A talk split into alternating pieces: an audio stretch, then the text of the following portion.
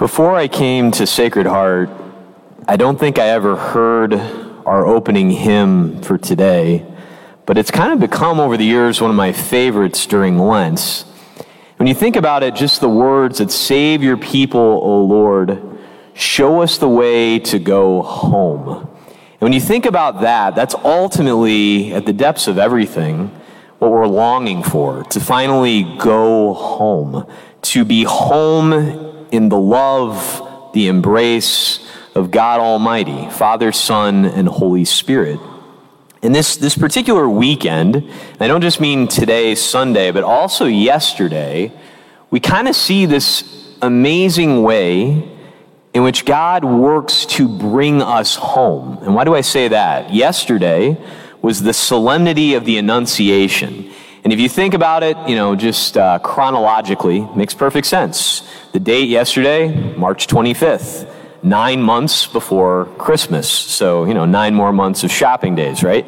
And it's the day that the Word became flesh and dwelt among us. The day that the second person of the Most Holy Trinity, the Son of God, the Word of God, took on flesh. The one who is fully divine also becomes fully human. He enters into all of this with us. And notice, he leaves home, so to speak. I mean, the gospel for yesterday, it's one we know so well. We'll hear it a lot again in about nine months when we get close to Christmas. The angel Gabriel was sent from God to a town of Galilee called Nazareth. He comes from God, which is where Jesus is, right? His home his place of peace and glory and all fulfillment for all time, you know, with God the Heavenly Father and the unity of the Holy Spirit. And yet, in that home, in that love, according to St. Paul in his letter to the Philippians, Jesus doesn't consider that equality with God, that being at home, that great glory, as something to be jealously clung to, as though it's a treasure that's just for him, but rather he emptied himself and became one of us. And that's what we celebrate yesterday, the day that he became one of us, like us in all things but sin, like leaving home to come to us, to call us into our eternal home of love with God. I mean, that's what we've been created for you know, in the image and likeness of God, the triune God, who is continually this outpouring of love in the community of those three persons. And Jesus gets right to work in the Gospel of John in calling people to come home. In fact, in the first chapter of the Gospel of John, when you get into about the 30s in the verses, you hear about John the Baptist calling out about Jesus, Behold the Lamb of God.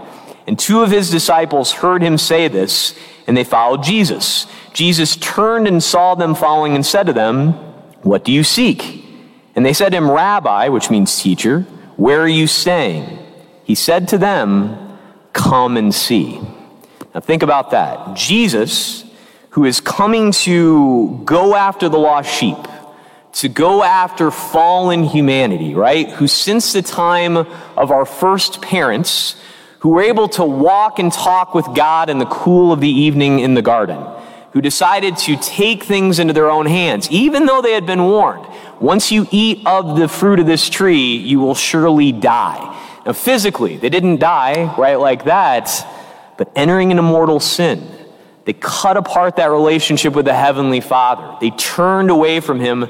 They went away from home. But God did not abandon them to that fallen state. He leaves home, so to speak to go after them, to call them to himself, to go walking by the Sea of Galilee, right? And to have them say, Where are you staying? Come and see. He wants them to come into his home, to be fulfilled for all time, to have his peace and his glory, to have, like last week we heard about the man born blind, to be able to say, I am. In the midst of the love of the heavenly Trinity, he wants them to come home. And he's willing to go so far to leave home, to come after us, and to see what our home, so to speak, has become.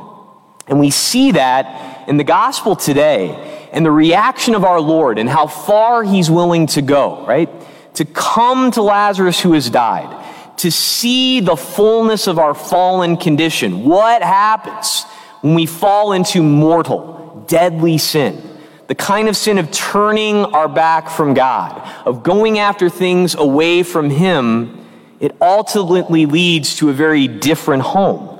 Notice, they come out weeping. They're all weeping. Mary comes out. When Jesus saw her weeping and the Jews who had come with her weeping, he became perturbed and deeply troubled and said, Where have you laid him? Where is he staying? And they said to him, Sir, come and see. And what's the reaction of Jesus? And Jesus wept. Our Lord is willing to leave his home to come after us who have found a terrible home in sin and death, a sadness of knowing that this life without him ends in death and nothing else. Well, here in the Exsultet in two weeks at the Easter Vigil, our birth would have been no gain without our redemption.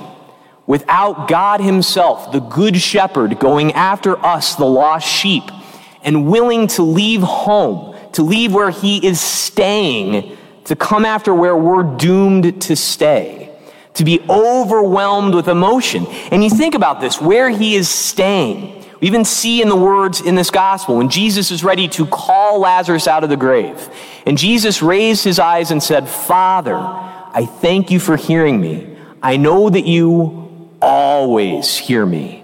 When they ask him, Where are you staying? He's always staying in the heart of his heavenly Father, always with him, going as far as he can into God forsakenness, like aligning himself as close as he can with our first parents and all of us in our fallen condition, to the very point that on the cross he'll call out, My God, my God, why have you forsaken me? But those aren't the last words. Father, into your hands I commend my spirit. And he descends into hell to bring out our first parents, to bring out fallen humanity, each and every one, to call them out of that fallen condition from where they're saying, to hear them say, Come and see, and to have the fullness of what that means and to weep. Jesus comes that far to call us to come and see his home, what we're created for, the fullness of love with God. That is what our Lord wants for us, willing to face death itself to bring us out of death. That is the kind of God that we have. That is the amazing thing here, and He's here to save His people and to call them home. And that is why we have so much hope. That is why this time of year, especially, to see the lengths to which he will go, to see in the crucifix that we'll be meditating on so fully over these next two weeks. Next Sunday is Palm Sunday, then we'll have Good Friday. As we meditate on the horrors of sin and all that that means, and the depths to which God will go, the love that he will show, laying down his full life, that he can bring us from where we're staying in the grave to bring us home. And the thing that I would say is we reflect on this and how amazing his love is. And how, as we reflect on this and seeing from the very beginning of his ministry, he's calling us to come and see, wants us to come and be with him. There's sort of like a little addendum this morning, I think we can sort of just spend a little bit more time on, and a very special patron saint to help us with, I would say, not just the next two, but maybe even the next three weeks and beyond. And that's St. Thomas, okay? So St. Thomas called Didymus. I will tell you, one of my sort of like pet peeves with a small t tradition in the church, not a capital T, it's not an official thing. But in three weeks from now, we'll have Divine Mercy Sunday, and we'll get the gospel where all of the apostles, save two, Judas is already gone, but also Thomas is not there with them in the upper room. And of course, that gets him the eternal nickname that I do not like, Doubting Thomas, right? Thomas says so much more than that. I like to call him talkative Thomas, you know, because he speaks up. Notice today, Jesus is going back towards Jerusalem, just two miles away, where they were just trying to kill him. And the apostles say, um, they were just trying to kill you there? And you want to go back? And what does Thomas say? Let us also go to die with him. That's not a doubting guy, right? Like, okay, don't get me wrong. In three weeks, he's going to be away. He's going to be outside of the upper room. He's going to say, Unless I put my finger into his wounds and stick my hand into his side, I won't believe. But he's also called Didymus. It means twin. He's just like us, right?